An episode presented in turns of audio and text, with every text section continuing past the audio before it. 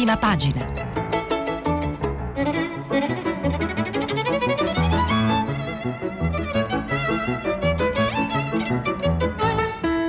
Questa settimana i giornali sono letti e commentati da Nello Scavo, inviato del quotidiano Avvenire. Per intervenire telefonate al numero verde 800 050 333. Sms WhatsApp anche vocali al numero 335 5634 296. Buongiorno da Milano. Anche questa mattina tanti giornali, tanti titoli, ehm, scelte molto differenti tra eh, i quotidiani italiani. C'è chi ha scelto di aprire eh, con eh, gli arresti dei commercialisti vicini alla Lega, come ha fatto Repubblica, altri come il Corriere della Sera ha puntato l'apertura di prima pagina sul eh, tema scuola, altri ancora come la stampa ehm, su temi più strettamente politici come il, il MES, il referendum, naturalmente il Sole 24 ore che torna sulla Banca Centrale Europea, europea che accende un faro sull'Euroforte. Eh, insomma, sono temi molto, molto uh, variegati, tutti molto interessanti, molto uh, bene argomentati e documentati, bisogna dire, e mh, mm, con tante anche analisi e opinioni. Cominciamo da Repubblica. Eh, in prima pagina tre arresti, trema la Lega. Milano ai domiciliari per evasione fiscale e peculato i commercialisti che controllano la, la cassa del partito.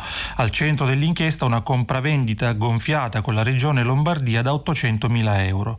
E una notizia arrivata a sorpresa questa, eh, si sapeva di, di, una indagine, c'erano stati già dei passi in avanti, ma ehm, non ci si attendeva una accelerazione così improvvisa che, eh, come spiegano Piero Colaprico e Sandro De Riccardis eh, in prima pagina su Repubblica eh, fa tremare, fa tremare eh, i vertici della Lega che tentano comunque di abbassare, di abbassare i toni.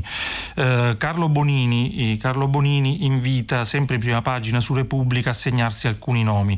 A chi scrive sin qui avesse solo orecchiato la storia dei tre commercialisti della Lega converrà familiarizzare rapidamente con i nomi di Michele Arturo Maria Scilleri, Alberto Di Ruba e Andrea Manzoni, perché l'ordinanza del GIP di Milano che li manda agli arresti domiciliari per peculato, turbata libertà nel procedimento di scelta e sottrazione del pagamento pagamento delle imposte non racconta solo una stangata ai danni della regione Lombardia. Eh, questo lo spiegano appunto Colaprico e De Riccardis. Scrivono la richiesta della Procura risale al 15 luglio e la risposta del GIP arriva ieri alle 12.40.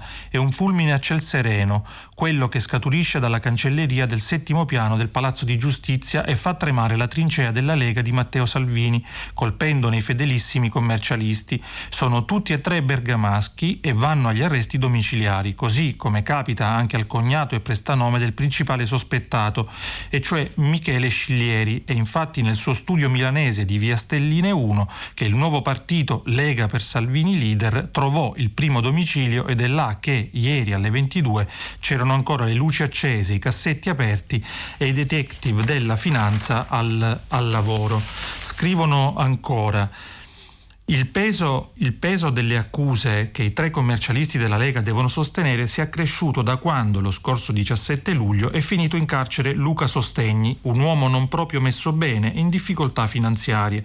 Un suo ristorante in Brasile gira malissimo, eppure è considerato ed è il prestanome dei tre uomini d'oro intorno ai quali ha ruotato l'affare che li ha portati nei guai, e cioè la compravendita dell'immobile di Cormano, in provincia di Milano, della, appartenente alla Lombardia Film Commission, l'operazione che ha garantito ai tre professionisti un drenaggio di fondi pubblici per 800.000 euro. Lo schermo, scrivono più avanti eh, Colaprico e De Riccardis, lo schermo è semplice ed efficace, quasi banale. Nel febbraio 2017 Sciglieri cura una società sull'orlo del fallimento, la Paloschi SRL, che ha nel suo patrimonio l'immobile di Cormano. Ne fa nominare legale rappresentante il suo prestanome Sostegni. Di lui si fida, pianifica la vendita del capannone per 400.000 euro a Andromeda SRL, formalmente intestata a un altro prestanome, Barbarossa, il cognato. Facile comprendere che chi vende e chi compra sia sempre lui, Sciglieri. E questi report, aggiungono i giornalisti, questi report sono stati acquisiti dalla Procura di Milano e da quella di Genova, che indaga sui 49 milioni spariti dalle casse del partito, dalla Lega e da SRL riconducibili ai commercialisti arrestati. E Brachetti, uno degli indagati, ha ricevuto quasi un milione e mezzo di euro in pochi, in pochi anni.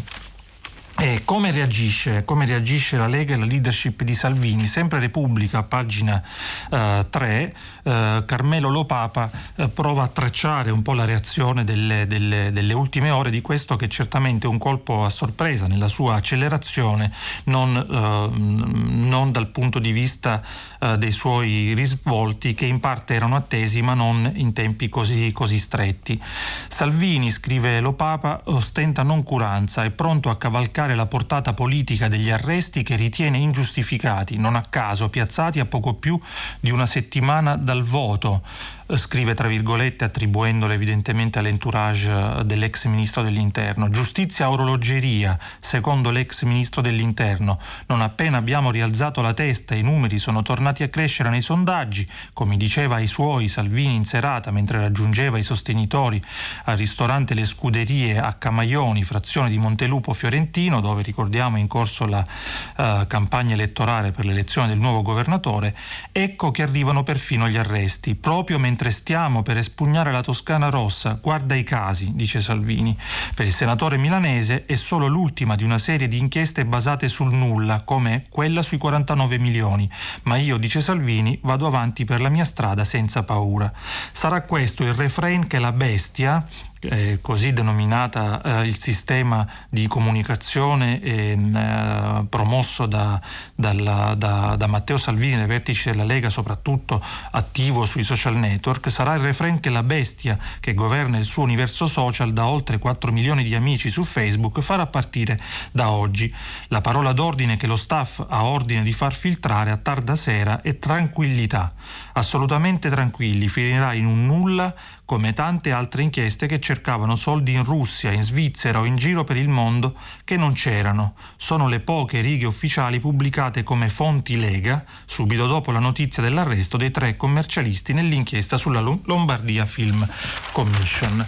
Beh, vedremo adesso come andranno poi eh, gli sviluppi giudiziari perché ci saranno probabilmente degli interrogatori anche a breve. Si sa che c'è appunto, come ricordavano ehm, con l'aprico De Riccardis e anche eh, Bonini su Repubblica una, una, gola profonda e bisognerà naturalmente capire passo passo che tipo di verifiche eh, vengono svolte e, e, e, dove porteranno. Sembra di capire da, da, da alcune allusioni eh, molto piuttosto esplicite per la verità di, di Repubblica che l'inchiesta guarda eh, molto lontano e trattandosi di giornalisti solitamente ben informati sugli sviluppi investigativi eh, bisognerà aspettarsi appunto delle, delle, delle alt- degli altri colpi a sorpresa magari in tempi eh, non, eh, non, lunghissimi. Ehm, il Corriere della Sera naturalmente ha anche questa, questa, notizia, ne parla Giuseppe Guastella, uno dei giudiziaristi di punta ehm, del quotidiano, eh, ma punta soprattutto sulla scuola che riparte in salita, banchi, mascherine, certificati medici, nodi irrisolti per i presidi così è tutto molto, molto difficile. Leggeremo dopo sul Corriere della Sera anche un testo del Presidente della Repubblica eh, Sergio Mattarella sul, eh, sul, ruolo, sul, ruolo, delle donne, ma uno dei temi è certamente quello dei recovery fund per il Covid eh, su questo ci sono molti approfondimenti sui, eh, sui quotidiani, eh, sono, devo dire anche mh, abbastanza concordanti, non ci sono grandi differenze tra i giornali italiani nel ricostruire quello, eh, quello che potrebbe a, accadere. Eh, faccio un passo indietro, mi scuserete, su oh, appunto lo, ehm, l'inchiesta che ha riguardato Salvini, ehm, scusate la, la, la, Lega, non direttamente il, il leader, il leader Salvini perché il Corriere della Sera ehm, su questo ha un uh, pezzo molto bello di Marco Cremonesi che, che, che, un po' come ha fatto Repubblica prova a, a, dare indicazioni di che cosa accadrà politicamente nei prossimi giorni e, e usa una parola d'ordine che è fly down, cioè eh, volare basso, tenere, tenere ehm, i piedi per terra. Eh, questo è l'ordine che Cremonesi riporta sul Corriere dato dai vertici della Lega a tutto il partito anche per, la, per quello che è la campagna elettorale in Toscana e non solo in Toscana. Eh, il leader della Lega è invitato dai suoi eh, spin doctor a non esporsi eccessivamente nella campagna elettorale valorizzando di più la figura dei candidati e intanto allo stesso tempo cercare di eh, minimizzare, minimizzare su, uh, questa, su questa uh, indagine e anche questo è uno sviluppo interessante, il cambio di tono della leadership uh, leghista perché mh, mm, può essere naturalmente una scelta, una scelta, elettorale ma tutto sommato può essere anche una scelta diciamo di anche igiene lessicale nel dibattito politico che speriamo coinvolga, coinvolga tutti. Eh, torniamo ai recovery fund. Nel piano, scrive il Corriere, spunta un nuovo bonus per la mobilità. Una nuova edizione di incentivi per la mobilità sostenibile, eh, tagliata in particolare sull'acquisto di biciclette sia tradizionali sia pedalata assistita. Potrebbe entrare anche questo nel pacchetto di progetti che il governo italiano manderà a partire da gennaio a Bruxelles per utilizzare il Recovery Fund, il piano europeo di aiuti per sostenere gli stati nell'era Covid. Con il decreto rilancio il governo ha già messo in campo un bonus bici, quello che arriva fino a 500 euro. Chi ha comprato una bicicletta non ha incassato ancora nulla, ma l'incentivo ha spinto così tanto i consumi più 60%, che forse sarà necessario rifinanziare il fondo da 210 milioni di euro.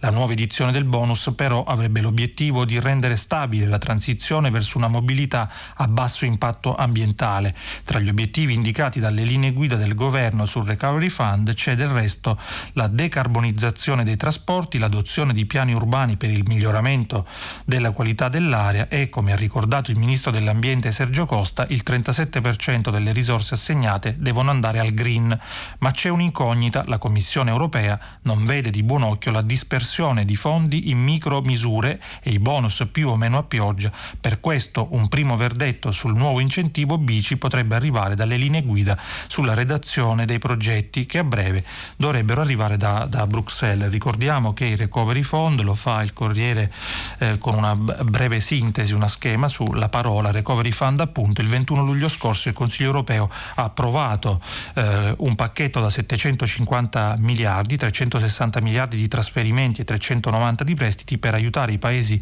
dell'Unione Europea più colpiti dalla crisi economica e scatenata dal, dal, dal Covid. Eh, la stampa, dicevamo, eh, eh, apre sulle regioni che chiedono, chiedono oh, che il governo accenda il MES, cioè che eh, acceda a questi, a questi, fondi europei su cui, come sappiamo, c'è il no dei, dei, dei 5 Stelle.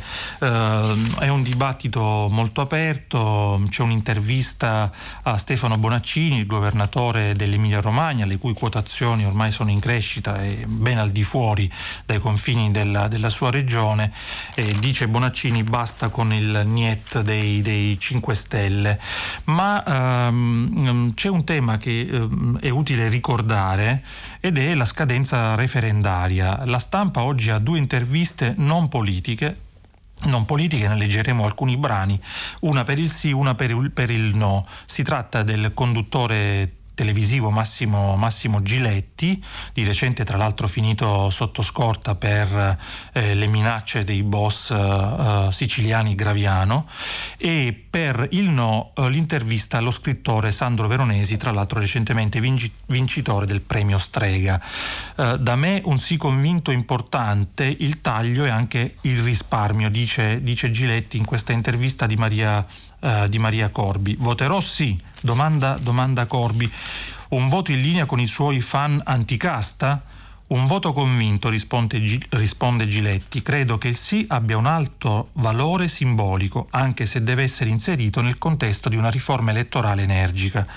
Non vede nessun rischio per la rappresentanza, chiede la giornalista. Risponde Giletti. Qualcuno mi deve spiegare come mai gli Stati Uniti, con 330 milioni di abitanti, sono gestiti da 400 parlamentari e noi ne abbiamo oltre 900 con 60 milioni di abitanti. Tagliarli non, non risolve, ma è un messaggio importante importante. Il problema non è il numero, ma la competenza dei politici. Da qui bisogna ripartire e poi, francamente, risparmiare mezzo miliardo a legislatura non mi sembra poco e i calcoli li ha fatti il professor Perotti della Bocconi, non io. Saviano, domanda la stampa, ha detto invece che voterà no in risposta a un PD che giudica liquefatto. Ha ragione sul PD, risponde Giletti, perché è un divago al traino del Movimento 5 Stelle senza la forza di prendere decisioni autonome e scomode. È un limite non accettabile e dietro a questo magma c'è la figura incombente di Bonaccini che abbiamo appunto citato prima. L'omicidio di Willy di cui parleremo dopo. E l'omicidio di Willy, domanda, domanda Corbi, eh, l'omicidio di Willy, Liliana Segre ha parlato di mentalità fascista di cui siamo ancora pervasi. La pensa anche lei così? La risposta di Massimo Giletti è netta. C'è una parte della nostra società intossicata dall'odio verso chi è diverso e questa tragedia né lo specchio, né lo specchio fedele, eh, dunque aprendo diciamo, alla, alla, violenza e all'odio che non riguarda esclusivamente eh, eh, una parte, forse un modo diciamo, per non rispondere del tutto al tema sollecitato da Liliana Segre, però proviamo a guardare anche le risposte in chiave costruttiva, interrogandoci su come affrontare questo dibattito senza ridurlo a un semplicemente fascisti sì, fascisti no, perché c'è un tema educativo che come vedremo più avanti con altre riflessioni dobbiamo tenere nel debito, nel debito conto. E un'operazione bassa solo per tenere in vita questa maggioranza, dice Sandro Veronesi, eh, intervistato da Maria Berlinguer, sempre dalla stampa. Non c'è nessun disegno disegno dietro questo taglio dei parlamentari, c'è solo l'idea di ridurre i politici perché meno ce n'è, meglio si sta. I grillini, quelli che il giorno dopo canteranno vittoria, pensano che il Parlamento sia inutile e che potremmo sostituirlo con la piattaforma Rousseau. Sandro Veronesi, il solo scrittore italiano ad aver vinto due volte il premio Strega con Paolo Volponi, voterà no al referendum e convinto che dietro ci sia il ricatto politico accettato dal PD al varo del governo giallo-rosso. È un'operazione politica per tenere in vita la maggioranza, dice Veronesi, un'operazione un po' bassa perché pensano che lì si vincerà. Cosa non la convince? domanda eh, Berlinguer. Intanto risponde Veronesi l'idea che la politica sia brutta, sporca e cattiva. Il problema non è il taglio dei parlamentari, ma l'antipolitica. Questo referendum è irrilevante, non meriterebbe neanche di arrivare al quorum, anche se sappiamo che non serve. Va preso per quello che è il capriccio pericoloso di una parte politica che, per sua missione è destinata all'erosione totale al compimento della missione. La politica oggi è fatta fuori dai partiti, le persone vengono reclutate in base all'obbedienza a un capobastone, per questo emergono i meno dotati e sarà anche peggio dopo il referendum. Basta vedere il PD al governo. Se una come, se una come Ellie Schlein deve farsi una sua lista, è chiaro che non ci siamo. Se il PD non cambia strada finirà per morire. Non ha una posizione chiara su niente. A partire dai decreti sicurezza, perché non li ha cambiati, ha ragione Saviano, è vergognoso.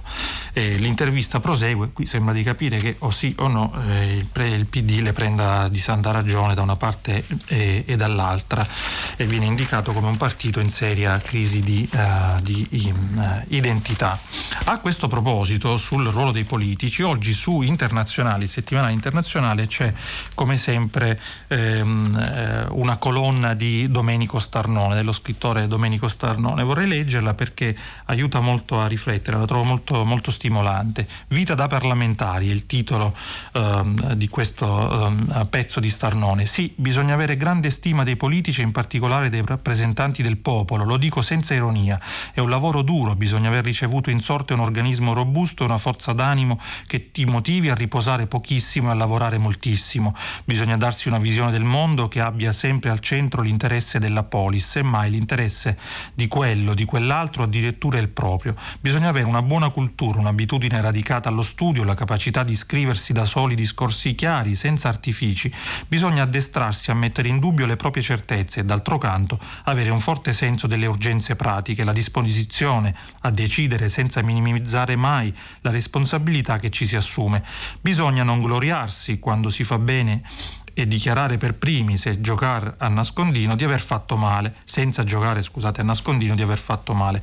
Bisogna sacrificare la propria vita privata sull'altare di quella pubblica. Niente motivi familiari, niente convegni d'amore, niente recite scolastiche della prole, niente settimane bianche o balneari che non possano o debbano essere di colpo cancellate. Soprattutto bisogna vivere in uno stato di diffidenza permanente e tuttavia essere realmente fiduciosi nelle magnifiche sorti e progressive. Un'esistenza snervante, se la si scegliesse rigorosamente sulla base di questo profilo, il Parlamento sarebbe semivuoto. Non aggiungiamo altro. Eh, avvenire Avvenire, ehm, eh, avvenire mh, apre sul tema del lavoro agile, eh, nelle piccole imprese è cominciato il rientro totale, nelle grandi fino al 30% in smart working. C'è un'inchiesta interessante di Cinzia Arena e Pietro, e Pietro Saccò perché poi anche in, in, questo campo ci sono delle grandi differenze ecco, tra chi magari è più avvantaggiato e chi considera un vantaggio lo smart working e chi invece è costretto gioco forza a recarsi al lavoro assumendosi anche qualche qualche, eh, qualche rischio. Eh, è uno dei temi legati al Covid, eh, sempre su Avvenire Viviana ehm, Daloiso ricorda in prima pagina che ehm, eh, pochi positivi, l'Italia in vetta alla classifica eh, europea. Non ci sono manuali per la convivenza col Covid, ma molto l'abbiamo imparato, scrive Viviana Daloiso. E oggi, pur con i suoi quasi 1600 casi in un giorno, a fronte di oltre 94.000 tamponi e per quasi il 90% asintomatici, l'Italia L'Italia un altro paese rispetto a inizio anno. Prova ne sia la pagella pubblicata ieri dal Centro Europeo per la Prevenzione e il Controllo delle Malattie. Nella mappa della diffusione del coronavirus in Europa il nostro paese con un'incidenza di 32 contagi per 100.000 abitanti è in coda, seguita solo dalla Germania. In cima alla classifica invece la Spagna con 263,2 casi per 100.000, eh, per 100.000 abitanti. E, mh, vorrei segnalare un altro tema. Eh, da, da, da avvenire, eh, lo fa Fulvio Fulvi ehm, e, e, affronta la questione degli studenti fuori sede. E uno, eh, devo dire, non ho letto molto in questi giorni eh, perché oltre naturalmente alla riapertura delle, delle scuole per diciamo, i più piccoli e le scuole superiori c'è poi il, la grande sfida dell'università. Eh, sono più di mezzo milione, scrive Fulvi, il titolo del, del pezzo è Studenti fuori sede, casa cercasi, per mezzo milione di iscritti all'università il caro affitti resta un problema e vedremo che la cosa è strettamente legata al, al Covid. Sono più di mezzo milione in Italia gli studenti universitari fuori sede, concentrati al 50% al centro-nord, Lazio, Lombardia, Emilia-Romagna. Si tratta del 33,5% del totale degli iscritti alle diverse facoltà, che nell'anno accademico ormai in chiusura ammonta a 1.700.000, un numero destinato a calare di circa 10.000 unità, stima eh, il centro studi eh, Svimez. Nella stagione di studi alle porte a causa delle incertezze dovute alle misure anti-Covid e ai possibili rischi di una ipotetica temuta seconda ondata dell'epidemia da affrontare lontano dalla propria famiglia e sarebbero soprattutto i ragazzi del sud e delle isole a dover rinunciare, almeno per quest'anno, alle trasferte nel loro percorso di studi.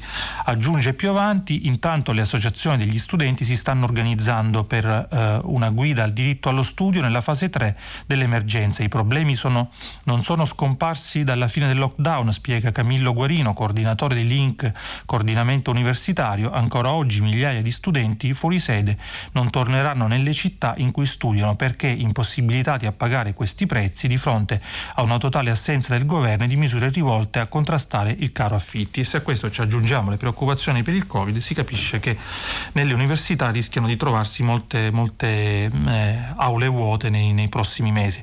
Eh, del resto eh, ricorda un'infografica eh, sempre curata da Fulvio Fulvi, eh, 1,7 ehm, milioni sono gli studenti universitari iscritti negli Atenei italiani nell'anno accademico scorso, 570 mila gli studenti fuori sede, eh, il 33,5% del totale, dunque un terzo, 592 euro è il canone medio mensile richiesto agli studenti per una camera singola in una città come Milano, 20 milioni la somma messa a disposizione dallo Stato in base al decreto rilancio per il rimborso ai fuorisede.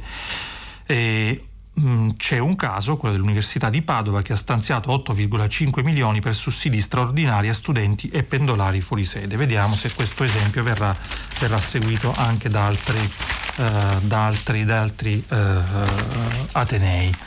Eh, torniamo alle cronache sul caso, sul caso, di Willy. Ci sono naturalmente molti ritorni, eh, c'è una intervista molto ampia del, uh, del messaggero eh, tutti hanno colpito Willy è morto tra le mie braccia. Parla una delle testimoni, un'amica del ragazzo ucciso a Colleferro, dice dopo il primo calcio già faticava a respirare Quei quattro erano un incubo. Pincarelli qualche giorno fa mi ha molestato a una, a una festa. Eh, si parla anche della, mm, eh, dei ritardi che potrebbero esserci stati nei soccorsi, di, un di una, eh, una, serie di anomalie all'interno del 118 in Lazio. Di questo si discuterà eh, politicamente e anche giudiziariamente perché la magistratura vuole capire come mai sia trascorso così tanto tempo dalle prime telefonate di soccorso, tra l'altro arrivate quando ormai il ragazzo era morente, quindi piuttosto tardi, visto che secondo diversi testimoni l'aggressione è durata oltre 20 minuti e soprattutto appunto almeno 30 minuti dopo, dopo la prima telefonata di soccorso.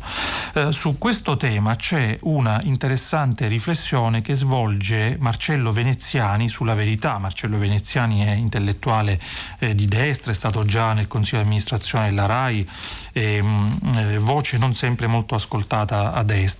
Scrive: Da giorni distolgo lo sguardo con orrore dalle immagini, le facce, i fatti di quell'atroce storia accaduta a Colleferro. Vorrei scansarla, non parlarne, limitarmi a provare muta pietà e, infini, eh, e infini, eh, muta pietà e infinità per quel eh, ragazzo Willy. Eh, cosa dice Veneziani? Eh, uccidere un ragazzo per sport, per esuberanza muscolare, per dimostrare la propria potenza, per esercitare il proprio potere di vita e di morte è il gradino più basso della ferocia, quella senza motivo, e trovo grottesco disquisire se l'omicidio sia intenzionale oppure no. Quando riduci un uomo, un tuo simile a una cosa, quando ormai è a terra, a pezzi e non può più nulla, e tu lo tratti peggio di un tappetino e lo schiacci, lo prendi a calci in faccia, gli salti sul torace, non ha più senso chiedersi se è intenzionale o premeditato, anche perché le intenzioni, la meditazione presuppongono una traccia di umanità, di umano discernimento. Qui no, siamo in una sfera dove bestiale o satanico sono solo metafore per dire che è ancora peggio, perché le belve più feroci feroci di solito attaccano per fame, per difendere i loro cuccioli, il loro spazio vitale. Qui siamo oltre, nel male, scrive male con la M maiuscola, allo stato puro, cioè impuro e demente. E conclude veneziani, la sensazione che ci lascia è che siamo rimasti a terra pure noi, colpiti sì dalla violenza più feroce, gratuita e dallo spettacolo atroce di un ragazzo massacrato, ma atterrati pure dalla nostra incapacità di fare qualcosa, l'umanità ferita, l'umanità impotente. E passiamo a temi um, più, più uh, di attualità internazionale che devo dire sono anche molto richiesti dai tanti messaggi che, che, che, che riceviamo, eh, dalle telefonate, moltissime in, in, questi giorni. Più tardi avremo il filo diretto che come nei giorni scorsi eh, si preannuncia ricco di, di, temi, di domande, di, di osservazioni eh, da parte dei tanti, eh, dei tanti ascoltatori. Ehm, volevo tornare sul Corriere della Sera perché eh, in prima pagina pubblicava una, una lettera del presidente eh, Mattarella in occasione del Tempo delle Donne, l'iniziativa, l'iniziativa uh, del Corriere. Eh, lo, faccio, lo, faccio, prima di passare agli esteri, come avrete capito, oltre che un corso di dizione ho bisogno di um, rifare gli occhiali, eh, ma mi perdonerete per questo. E, um, tenevo molto a leggere questo, questo messaggio di, di, di, Mattarella perché è breve ma molto, molto denso. Eh, invio volentieri gli auguri di buon lavoro a tutte e a tutti coloro che si sono impegnati per dar vita, anche in quest'anno segnato dall'emergenza sanitaria, alla settima edizione del Tempo delle Donne, una manifestazione che si è subito imposta nel dibattito sul ruolo delle donne per originalità, vivacità e capacità propositiva. Il tema di quest'anno, quello delle rigenerazioni, è molto appropriato. Si tratta infatti di discutere e stabilire come fare tesoro del tempo dell'emergenza, trasferendo sul nostro futuro esperienze, competenze e conoscenze acquisite e soprattutto di avviare una riflessione ampia e libera da preconcetti su questo snodo cruciale se sia necessario, alla luce del dramma appena vissuto, modificare paradigmi, reimpostare le priorità anche di spese e di investimenti, adottare nuovi e più persuasivi modelli e stili, più attenti alla salvaguardia delle persone e alla qualità complessiva della vita, sapendo che le scelte che prenderemo in questa stagione segneranno profondamente non solo il nostro domani, ma anche quello delle prossime generazioni. È il tempo della responsabilità, sottolinea il capo dello Stato, un compito difficile ma per molti versi anche anche esaltante. Invio un saluto cordiale a tutti i relatori e partecipanti, sicuro che dalle vostre intense giornate di confronto e di studio giungeranno idee, proposte, indicazioni suggestive e fruttuose e le aspettiamo naturalmente anche noi perché si tratta di temi eh, davvero interessanti e speriamo che il Covid sia anche stata e resti un'occasione per non, non sottacerli.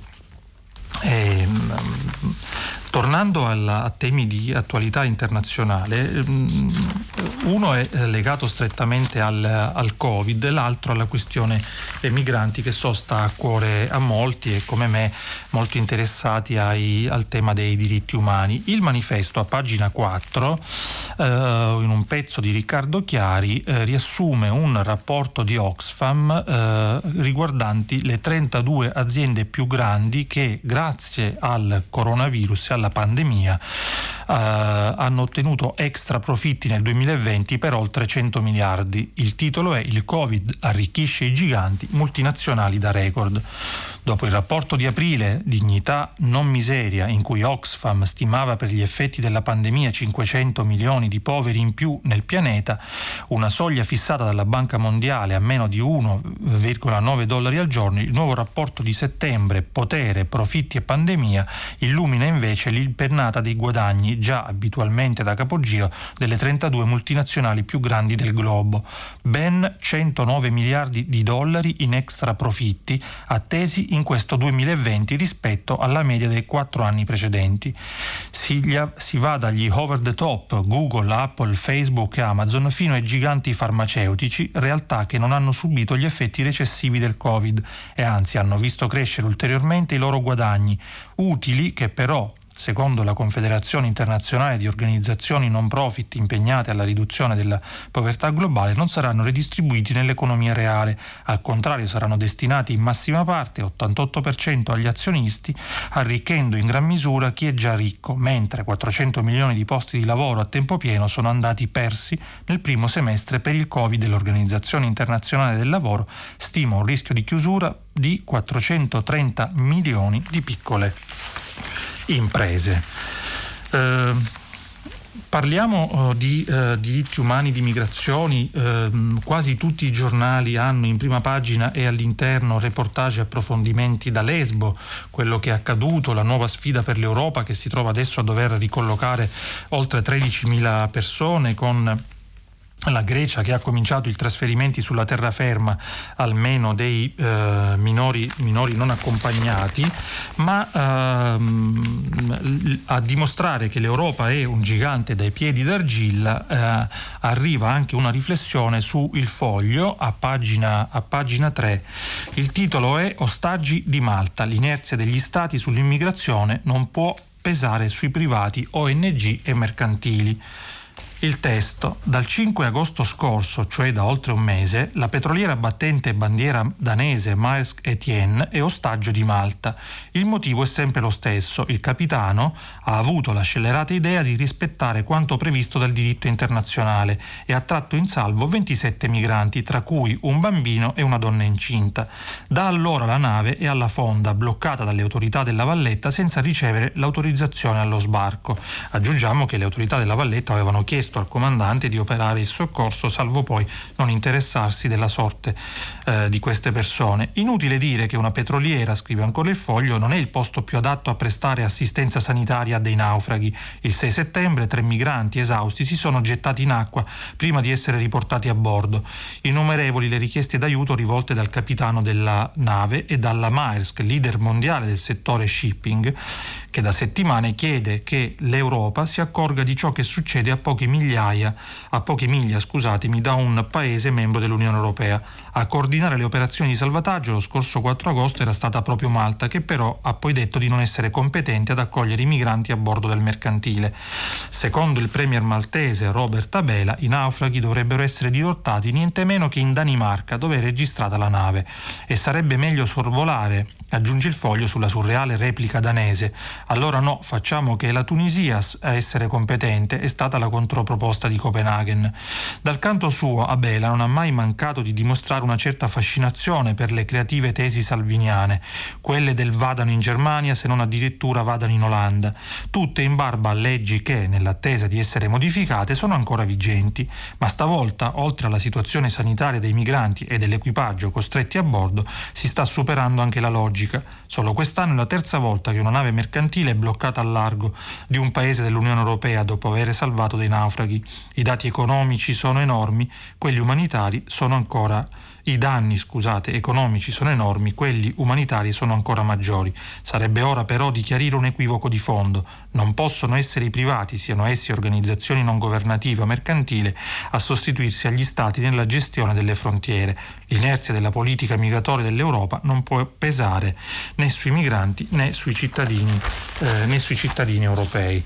Eh, e a proposito di cittadini, di cittadini europei delle partite che si stanno giocando in eh, Europa, ehm, eh, Lucio Caracciolo, direttore di Limes, eh, scrive sulla stampa a proposito del rapporto tra Merkel e Putin e di quello che accade e accadrà nel nostro continente e eh, eh, ricadrà inevitabilmente eh, su interi quadranti eh, nel, nel, nel Medio Oriente e perfino nell'Africa del Nord per la cosiddetta guerra del gasdotto. Sentiamo Caracciolo. La vera posta in gioco nello scontro interno al triangolo Russia, Germania, Stati Uniti, accentuato dalla crisi bielorussa e del, capo, e del caso Navalny, giace presso i fondali del Mar Baltico, in prossimità di Greifswald.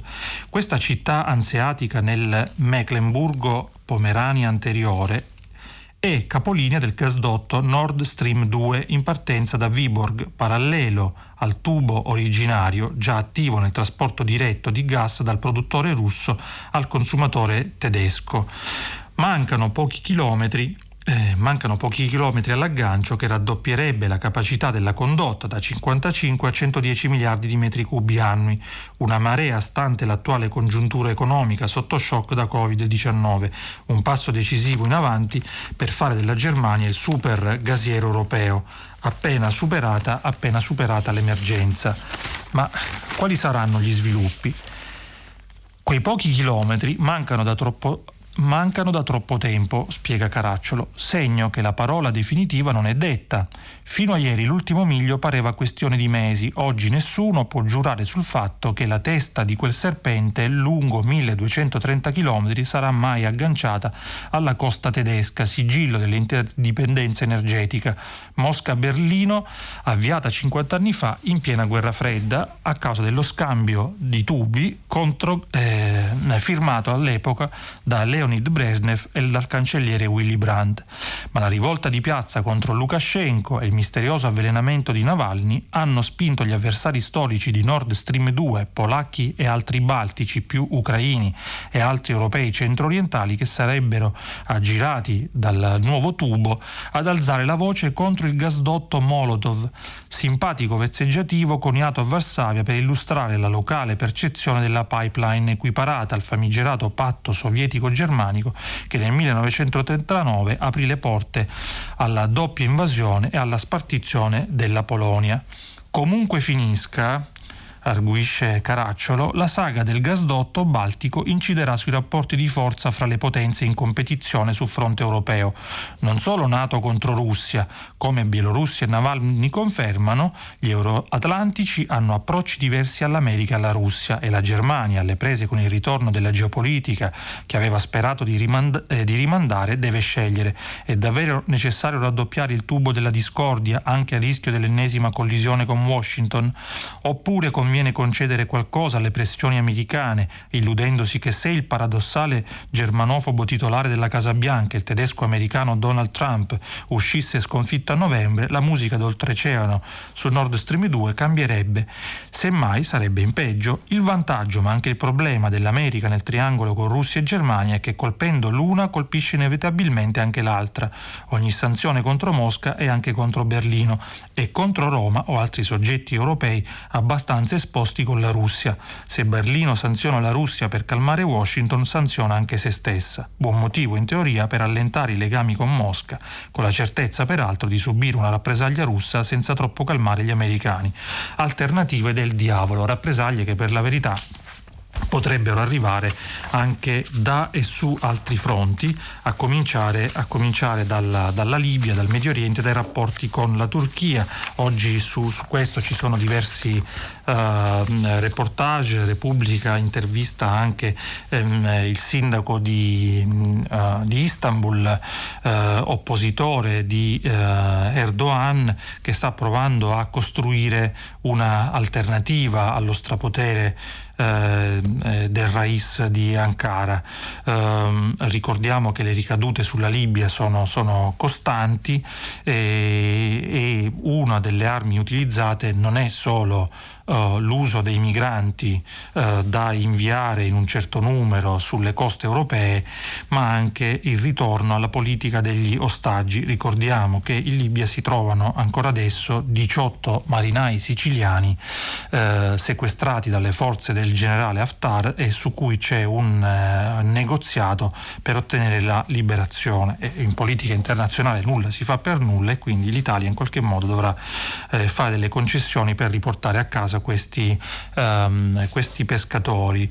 Eh, chiudiamo um, prendendo da, da, internet, da Micromega, un uh, pezzo molto, molto bello di Valerio Nicolosi, giornalista e fotoreporter internazionale eh, che frequenta uh, molto le periferie del mondo, eh, che torna sul caso di Moria ma prova ad allargare lo sguardo e a fornirci anche qualche dato eh, qualche dato utile.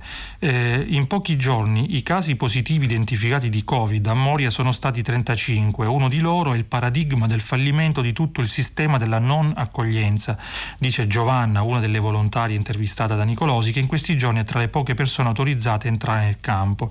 Un uomo somalo di 40 anni e diabetico che aveva ottenuto lo status di rifugiato, una volta lasciato il campo e l'isola è andato ad Atene, dove però si è perso tra gli altri neorifugiati che oggi sono abbandonati a se stessi stessi anche dalle organizzazioni internazionali, racconta la dottoressa.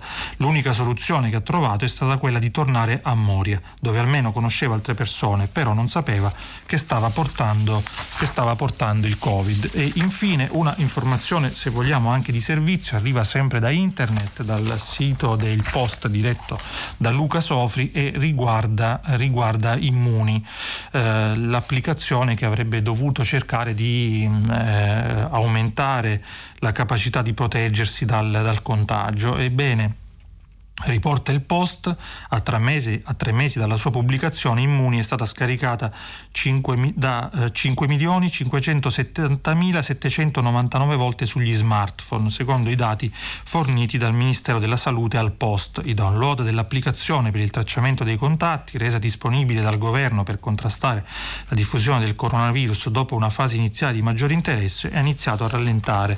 E non è questa una, una buona notizia, con una infografica tra l'altro che eh, ci dice come alcune regioni, come la Sicilia, vedano solo il 5,4% del, del download in Calabria poco di più, il 6,4%, va un po' meglio in, ehm, a Bolzano, nella provincia di Bolzano col 15,1%, ma davvero ancora eh, tanto lontani, tanto lontani da quello che, eh, da quello che accadrà. Eh, bene, ehm, arriviamo alla fine, ricordiamo che poi ci sarà naturalmente dopo di noi anche tutta la città ne parla che ieri si è occupata di, di scuola e di, di homeschooling. Eh, la rassegna stampa finisce qui, vi aspetto dopo la pubblicità per il filo diretto. Nello scavo inviato del quotidiano Avvenire ha terminato la lettura dei giornali di oggi. Per intervenire chiamate il numero verde 800 050 333.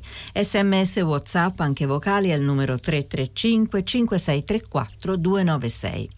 Si apre adesso il filo diretto di prima pagina. Per intervenire e porre domande a Nello Scavo, inviato del quotidiano Avvenire, chiamate il numero verde 800 050 333.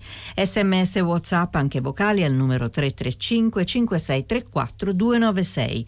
La trasmissione si può ascoltare, riascoltare e scaricare in podcast sul sito di Radio 3 e sull'applicazione Rai Play Radio.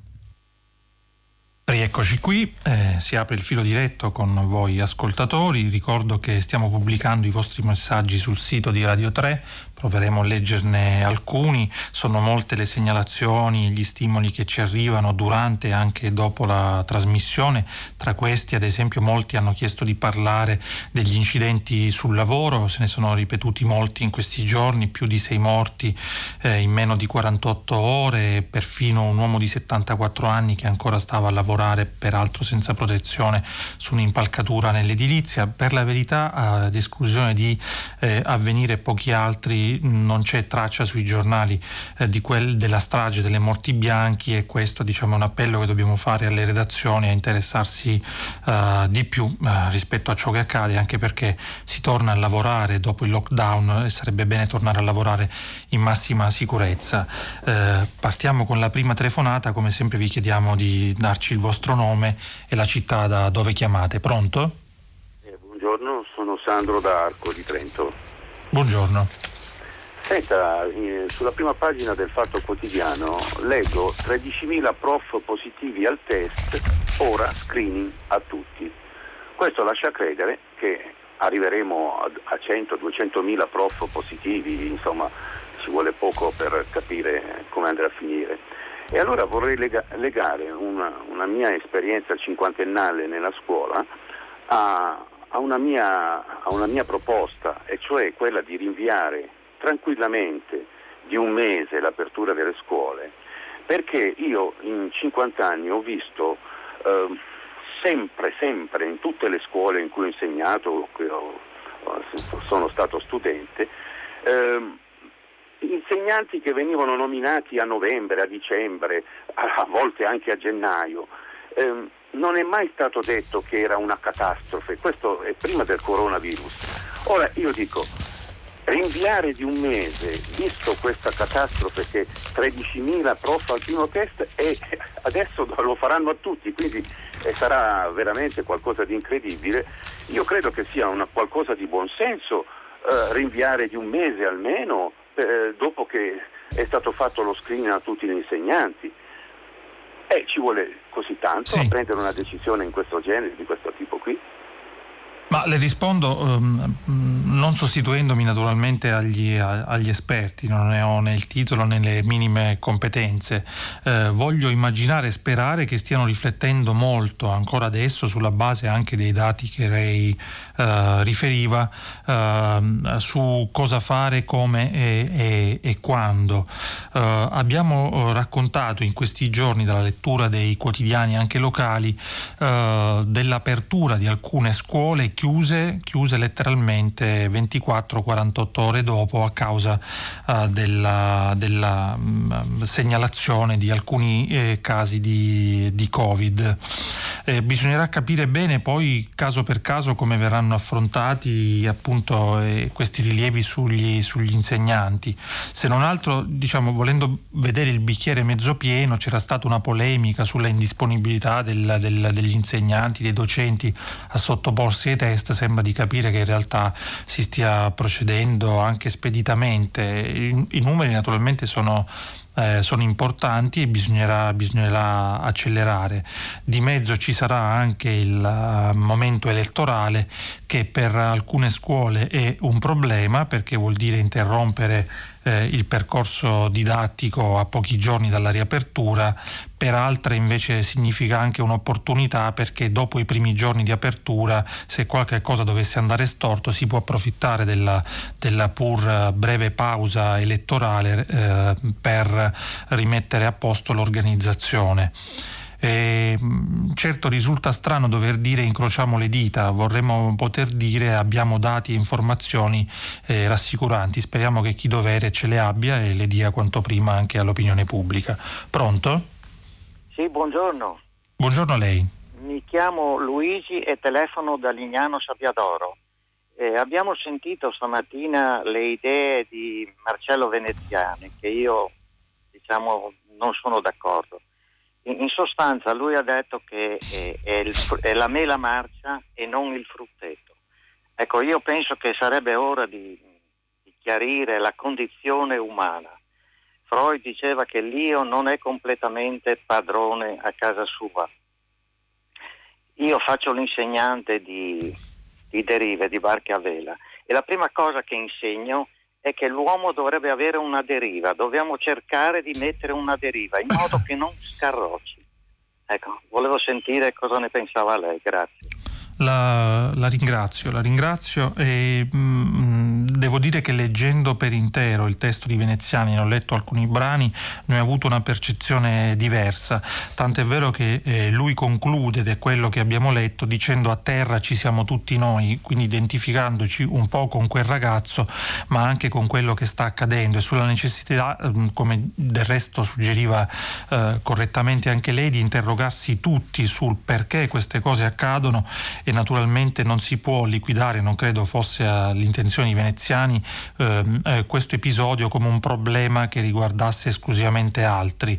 Si parla di male, di un male che, che ci riguarda tutti. Sarebbe diciamo facile e consolatorio, eh, come abbiamo anche letto in questi giorni in altre, in altre riflessioni, eh, liquidare la faccenda sostenendo che si tratta di bestie, persone diverse da noi, per quanto naturalmente sono ancora tutti presunti colpevoli eh, e quindi bisognerà poi approfondire anche perché l'indagine, la lettura dei giornali di questa mattina volge anche ad allargare lo spettro degli, degli indagati. Eh, ci riguarda tutti, ci riguarda molto da vicino come, come persone, come, come testimoni, come, come, educatori, chi ne ha una responsabilità diretta eh, come lei e chi come, altri è genitore eh, e si deve occupare dei, dei, dell'educazione dei, dei più piccoli.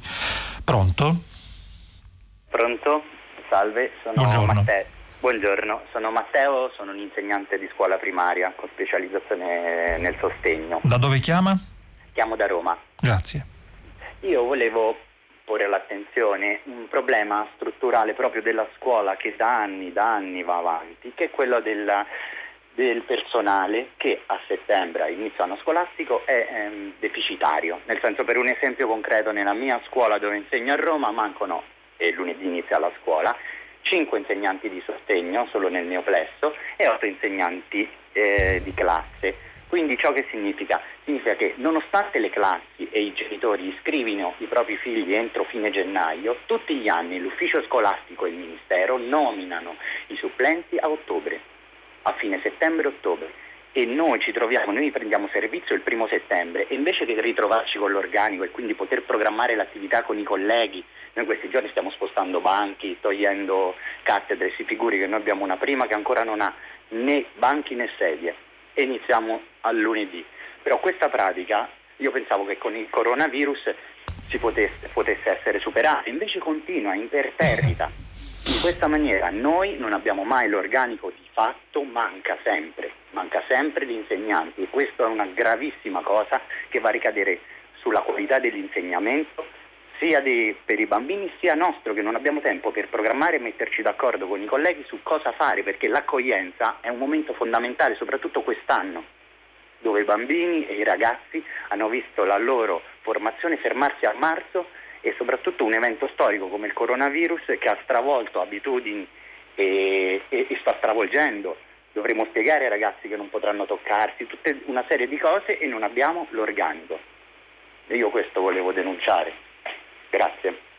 Grazie, grazie, a lei per la, sua, per la, sua, testimonianza che conferma una volta di più come la scuola sia stato diciamo, uh, il grande malato di questo paese, n- n- non il solo, ma probabilmente quello, quello, principale, trascurato in tantissimi anni di dibattiti politici anche feroci, senza mai arrivare a delle soluzioni che fossero definitive e concrete.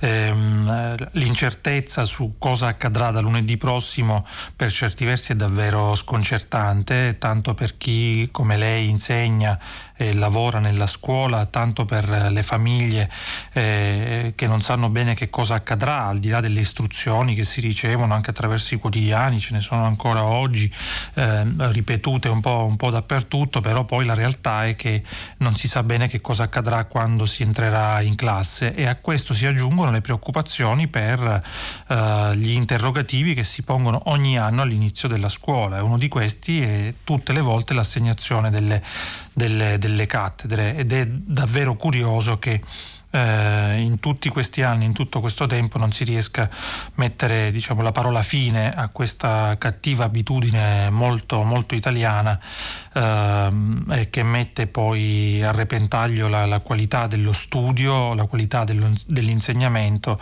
e con tutta evidenza anche eh, le prospettive eh, di, un'intera, di un'intera comunità, perché una scuola che non funziona non può produrre una società che funziona. Ci sono molti, molti messaggi, anche qualche critico, qualche, qualche, battuta anche sul mio nome, ma questo lo faccio già, già, già da solo.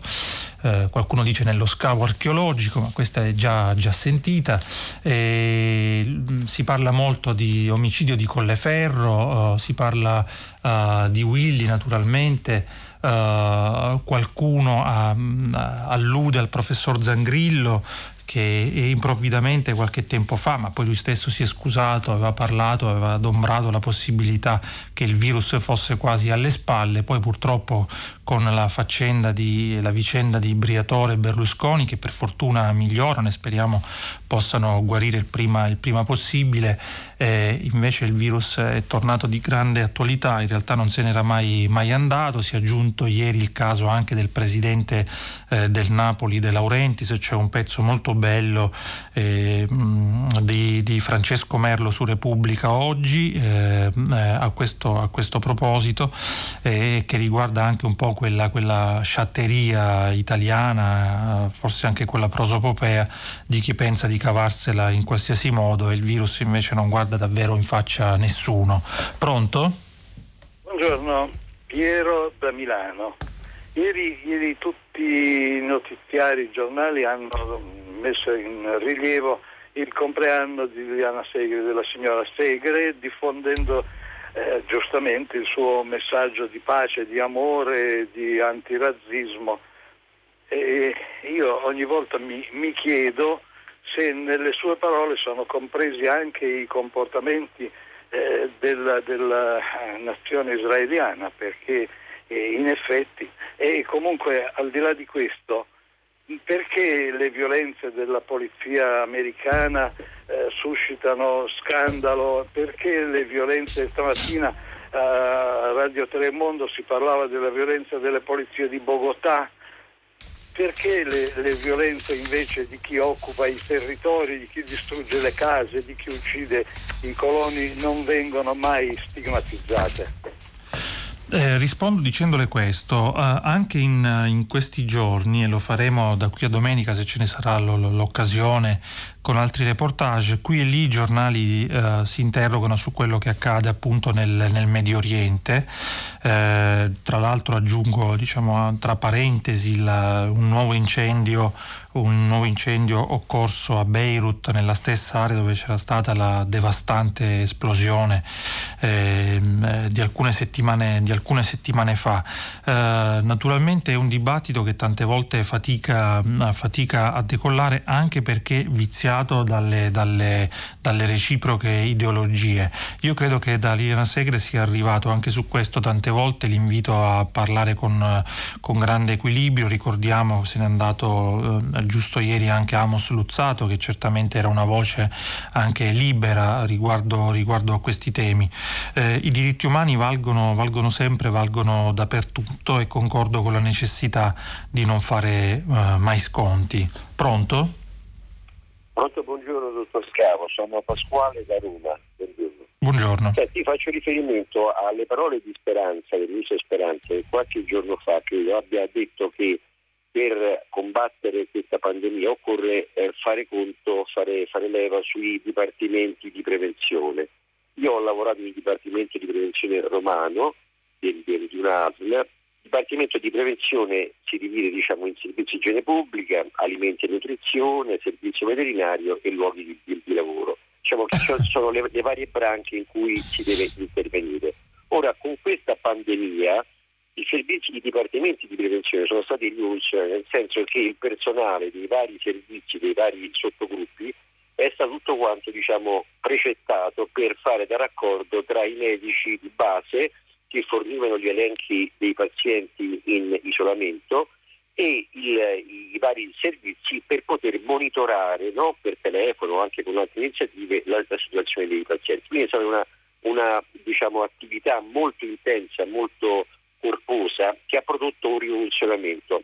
Ma il problema qual è? Che i servizi, i dipartimenti di prevenzione da anni, da anni sono sotto organico e quindi diciamo che questa, eh, questa speranza del ministro Speranza che il, i dipartimenti possano fornire un vario supporto sicuramente è una, è una, prospettiva che si può condividere, ma vanno rinforzati.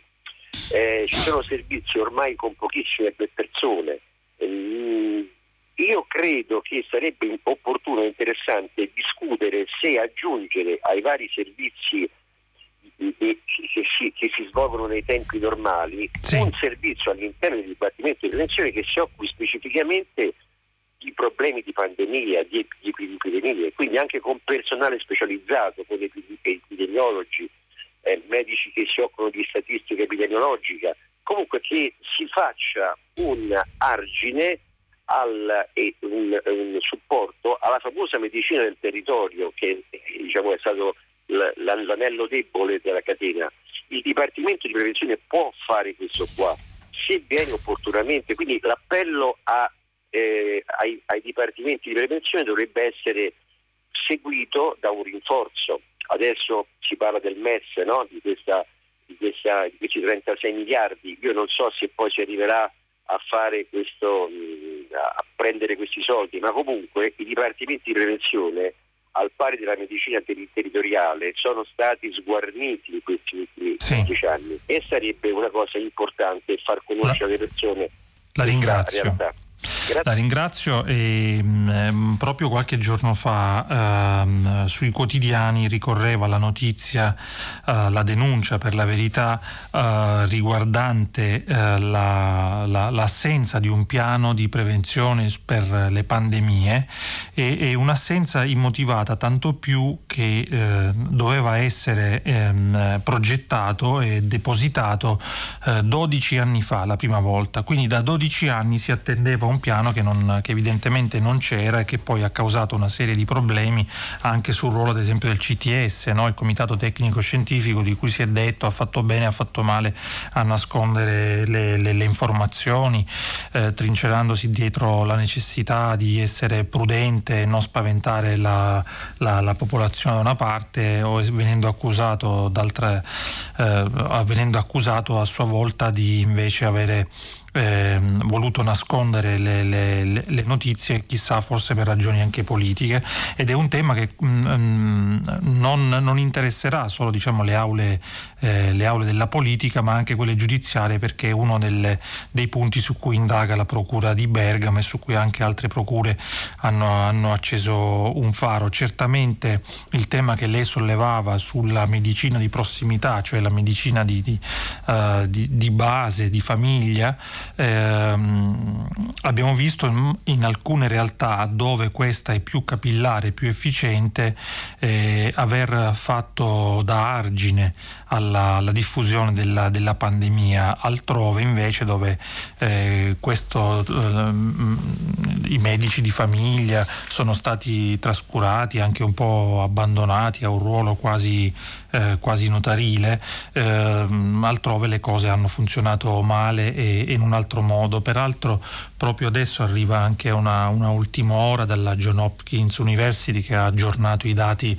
eh, sulla diffusione di Covid nel mondo. Sono oltre 28 milioni, 28 milioni 161 mila il totale dei casi registrati ed è salito a uh, eh, 909.479 il totale di chi ha perso la vita per complicanze legate eh, all'infezione.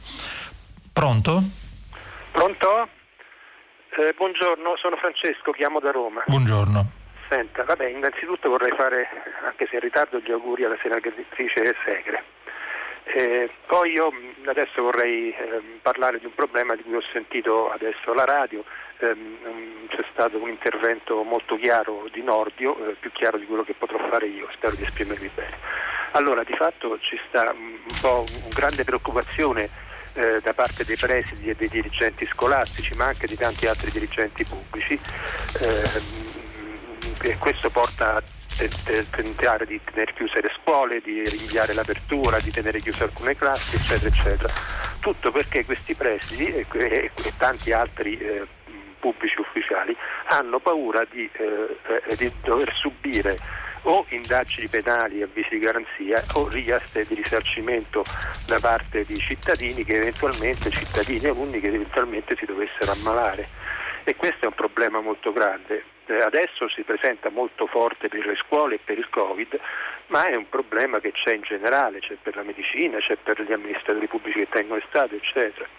Cioè, mm, è vero che mh, la gente deve fare il proprio mestiere con responsabilità e con coscienza, però eh, diciamo, eh, ci vuole un, un, limite. Da una parte eh, c'è questa, per qualsiasi cosa i privati ehm, fanno una causa per danni sperando di lucrare qualcosa e trovano sempre un avvocato disposto a aiutarli perché non c'è nulla da perdere. E Nordio diceva che in questi casi ci vorrebbe anche eh, una pena per chi fa quelle che vengono chiamate cause temerarie. Cioè non è possibile che per dire un ragazzo che va tutte le sante sere in discoteca fino alle due di notte ammucchiato, poi si ammala e i genitori fanno causa alla scuola e quindi queste cose non vanno bene. E al tempo stesso non è neanche possibile che come succede qualcosa parte un'indagine penale, perché se anche uno viene dopo dieci anni viene assolto, si spreca tutti i risparmi per pagarsi gli avvocati, campa dieci anni nell'angoscia, insomma anche questo non va bene.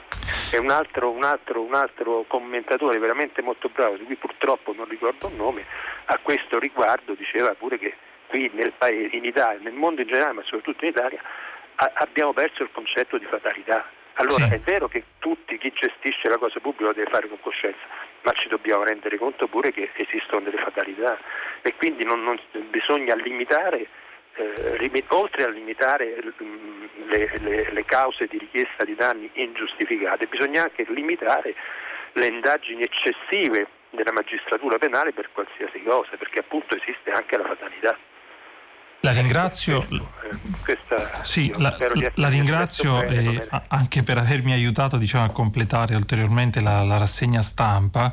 Eh, proprio questa mattina Carlo Nordio il magistrato Carlo Nordio sul, sul, messaggero interviene su questo punto, e, mh, mm, affiancato a un'altra voce, quella di Mirta, di Mirta, Merlino. Leggo alcuni passaggi che aiutano a completare il ragionamento del, eh, di Francesco da, da Roma. Dice Nordio, sarebbe davvero paradossale se proprio adesso, mentre si avvertono segnali di ripresa, i primi sintomi di sgretolamento civile arrivassero proprio dalle categorie che a titolo diverso dovrebbero garantire la formazione dei ragazzi e la sicurezza di tutti e si riferisce a, agli insegnanti definiti a loro volta recalcitranti di fronte alla possibilità insomma, di sottoporsi ai test di affrontare tutto ciò che la scuola richiederà, richiederà nelle prossime settimane Per la verità però aggiunge eh, Mirta Merlino è anche vero che la scuola è stata posta all'ultimo posto della nostra agenda. La, la, la, colpa è quella di averla data per scontata o peggio di averla scansata perché non attraente, noiosa e poco televisiva. La scuola, i suoi alunni spostati di qua e di là, i suoi docenti malpagati, i suoi edifici cadenti. E c'è molto insomma, per, per, per, riflettere, per dibattere, per approfondire. Eh, dai messaggi eh, che arrivano ci sono molte, molti riferimenti al, al referendum, al recovery, eh, al recovery Fund, naturalmente al Covid, ai dibattiti tra i vari, tra i vari medici eh, diventati loro malgrado uh, delle star della, della, televisione con tutti i rischi connessi, cioè quello di dire qualcosa e di doverselo rimangiare uh, il giorno dopo e con i cittadini che più di una volta possono essere portati ad andare in, uh, in, in confusione. Pronto? Pronto, buongiorno, mi chiamo Paola e siamo da Alessandra. Eh, volevo riallacciarmi al discorso eh, sull'università che lei aveva aperto leggendo Avvenire, perché sì. mh, mm, voglio parlare di un fatto che riguarda il Politecnico di Torino. A Torino al Politecnico esiste una sezione talenti, eh, sono 200 studenti per anno, il primo anno vengono selezionati in base ai risultati scolastici ovviamente dell'esame di Stato e degli anni precedenti al liceo e um, è una mm, selezione in base al merito. Questi studenti durante il percorso di studi devono mm, prendere una certa media, finire gli esami nell'anno e non solo, a fare dei crediti aggiuntivi e seguire dei eh, mm, corsi che, o, o, delle, diciamo così, eh, anche al di fuori di quello che è l'ambito strettamente scientifico eh, ehm, scelti dal Politecnico per loro. Questi studenti fino all'anno scorso e non venivano esentati dalle tasse proprio perché eh, diciamo, avevano delle, eh, dovevano, delle, avevano delle credenziali e si impegnavano in una certa maniera rispetto a, agli altri. E questo eh, aveva creato diciamo così, una, sul Politecnico Torino l'arrivo degli studenti migliori da tutta Italia, cioè sì. dalle regioni del sud, di tutte le regioni del sud, da parte delle regioni del centro e eh, da alcune del nord. Purtroppo eh, hanno avuto notizia gli studenti che eh, questa, ehm, diciamo, questo loro privilegio di non pagare, di essere esentati dalle tasse, quest'anno non ci sarà più. C'è stato un dialogo corretto, non è, ecco, volevo dire, non è stato chiarito, chiarita la motivazione, non si sa se mhm. collegava una mancanza di fondi, al Covid, eccetera, però io ritengo che sia una cosa da segnalare perché eh, si parla tanto di merito, si parla di competenze, questi sono ragazzi che eh, nell'ambito dell'ingegneria oltretutto scelgono magari le uh, specializzazioni più difficili dall'aerospaziale alla fisica alla matematica e eh, solo un po' l'eccellenza del nostro paese.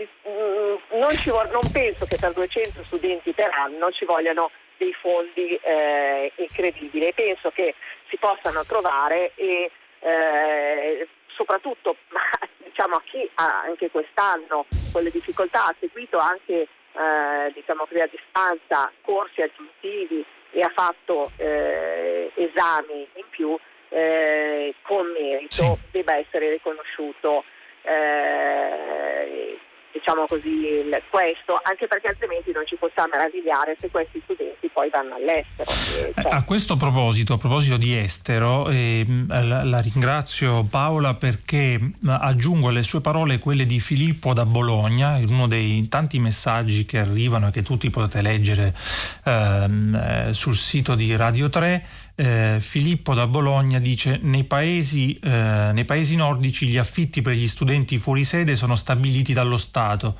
che gestisce tramite le università appartamenti appositamente dedicati agli studenti. Perché non possiamo fare una cosa simile anche in Italia? È una bella domanda che va estesa in generale a, al piano abitativo per il nostro paese, che è un piano abitativo che per la verità non esiste perché beh, questo problema riguarda anche, anche, le famiglie, le cosiddette case popolari.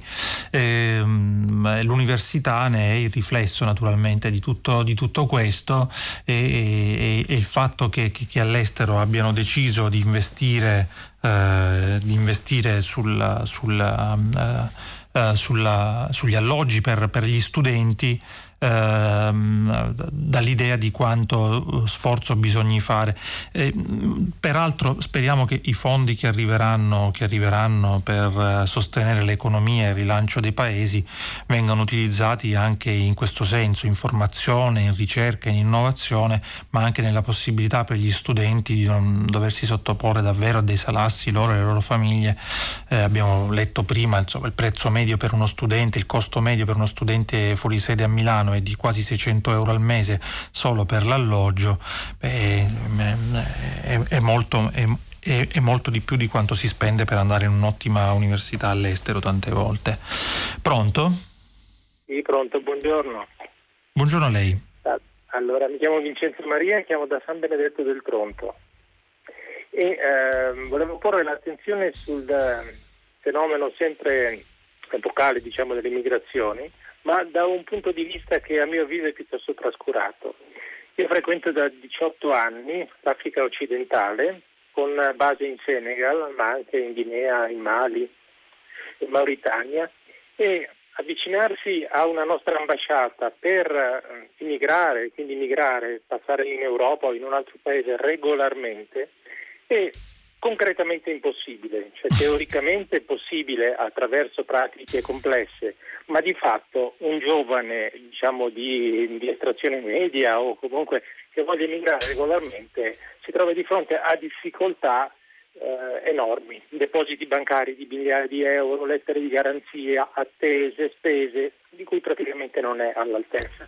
Ora dunque parliamo moltissimo di immigrazione regolare, ma di fatto ci occupiamo del problema soltanto a valle, non sarebbe forse il caso di occuparsene anche a monte? Beh, ehm, eh, questo eh, chiedo. Grazie Vincenzo. Tra l'altro, Prego. finisco subito, pagare un biglietto d'aereo sarebbe molto meno eh, caro e molto più sicuro che prendere avventurose strade per il deserto che sappiamo dove finiscono.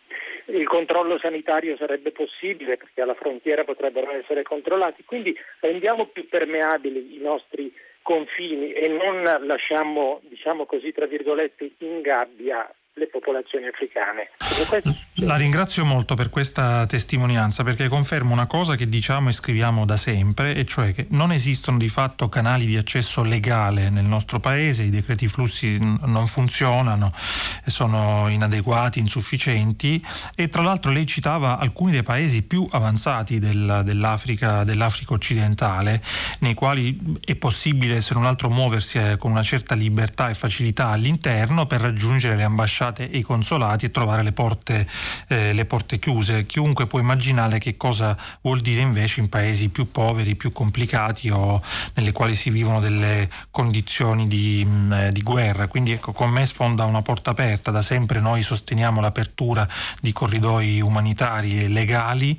Eh, Avvenire ne ha fatto diciamo, una sua... Una, un suo impegno distintivo e mh, mm, eh, ricordiamo anche la necessità appunto di mh, mm, uh, rendere più efficiente la, la, rete diplomatica italiana con qualche complicazione in meno per chi chiede di arrivare legalmente perché di fatto questo poi è, è il migliore alleato dei trafficanti di uomini perché chi vuole partire e, e chi è costretto a partire eh, troverà altre strade. Pronto? Eh, pronto, buongiorno, mi sente? La sento bene, buongiorno. buongiorno sono Maria Laura eh, Cardamone, chiamo da Pisa, sono insegnante di scuola primaria e ovviamente chiamo a proposito, come al solito, della riapertura prossima avventura, cioè lunedì, delle, delle scuole. Lo immaginavo. Allora, la, la situazione... Come? Lo immaginavo che parlasse di scuola. Dunque, Prego. io volevo intervenire, ho sentito altri interventi perché è una cosa che sta a cuore a, a tutti noi che ci lavoriamo e a chi comunque diciamo, vive nell'ambito della cultura. Penso che sia sottovalutata l'importanza della scuola, questa è una mia idea ma penso sia condivisibile. Eh, siamo arrivati, come si suol dire, alle porte coi sassi e noi riapriamo in una condizione, cioè non abbiamo ancora i banchi. Eh, dicevo alla vostra collaboratrice che essendo una scuola molto piccola, a tempo pieno la nostra, piccola intendo dire come eh, sì. diciamo, eh, capacità delle classi di contenere i bambini, nonostante questo eh, ci saranno 22 bambini per classe e per farceli stare sono state svuotate eh, le classi di qualunque suppellettile, che sia armadio, che sia libreria o che, per giunta anche la cattedra perché in questa maniera c'è, secondo chi è l'addetta alla sicurezza, più spazio, cioè questo raggio di due metri per poter mantenere le distanze. Quindi sì. io mi ritrovo con due banchini e senza una cattedra con bimbi di prima elementare, che, primaria, che quindi sono piccoli e che comunque hanno bisogno, ripeto, di un contatto fisico, comunque eh, i banchi sono stati comprati più piccoli in modo che diano la, l'idea che la classe sia meno affollata. Questa è stata l'idea di partenza. I banchi non ci sono ancora, eh, comunque mh, mm, siamo messi in questo modo. Noi apriremo appena, se il tempo lo permette, già oggi è più nuvoloso, penseremmo di fare quanto prima, quantomeno accoglienza e finché il tempo ce lo permette staremo fuori anche in piedi, cercheremo di inventarci qualcosa per poter stare e per mantenere la sicurezza. Per quanto riguarda le regole, non ci sono regole precise, mm, stiamo cercando di elaborarle insieme al dirigente quando lavarsi le mani, quando igienizzare, come andare nei bagni, penso sia una cosa condivisa da tutte le scuole, quantomeno primarie, ma tutte sì. penso abbiamo lo stesso problema. Ecco, io concludo, la mia impressione, temo, è che sia questa, è questa, che noi riapriremo, poi chiuderemo perché siamo sede di seggio e anche questa è una follia, però anche se dovessimo riaprire il 24 come alcune regioni hanno deciso di fare, io penso che cambi poco perché temo sì.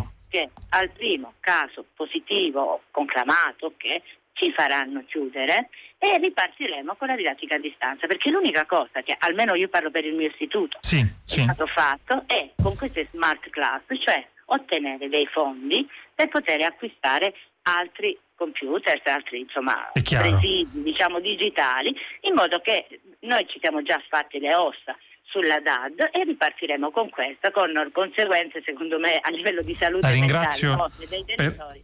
La ringrazio perché eh, la, la, sua testimonianza dice delle, delle, difficoltà e anche dell'impegno che tanti stanno mettendo per eh, poter ripartire in, eh, in, qualche, in, qualche, modo. Certamente sono temi che torneranno anche nella lettura dei giornali dei prossimi giorni e fino a domenica perché poi naturalmente lunedì le scuole riapriranno e lì poi faremo i conti davvero su che cosa sta accadendo. Qualcuno scrive nei messaggi che ci arrivano che eh, una mamma si lamenta perché il proprio bambino non è stato ammesso stamattina all'asilo, eh, scusate, ieri all'asilo perché non, mancava il grembiule. Noi ci fermiamo qui, dopo il giornale radio Vittorio Giacopini conduce pagina 3 a seguire le novità musicali di primo movimento e alle 10 come sempre tutta la città ne parla, approfondirà un tema posto da voi ascoltatori. Potete riascoltarci sul sito di Radio 3 a domani.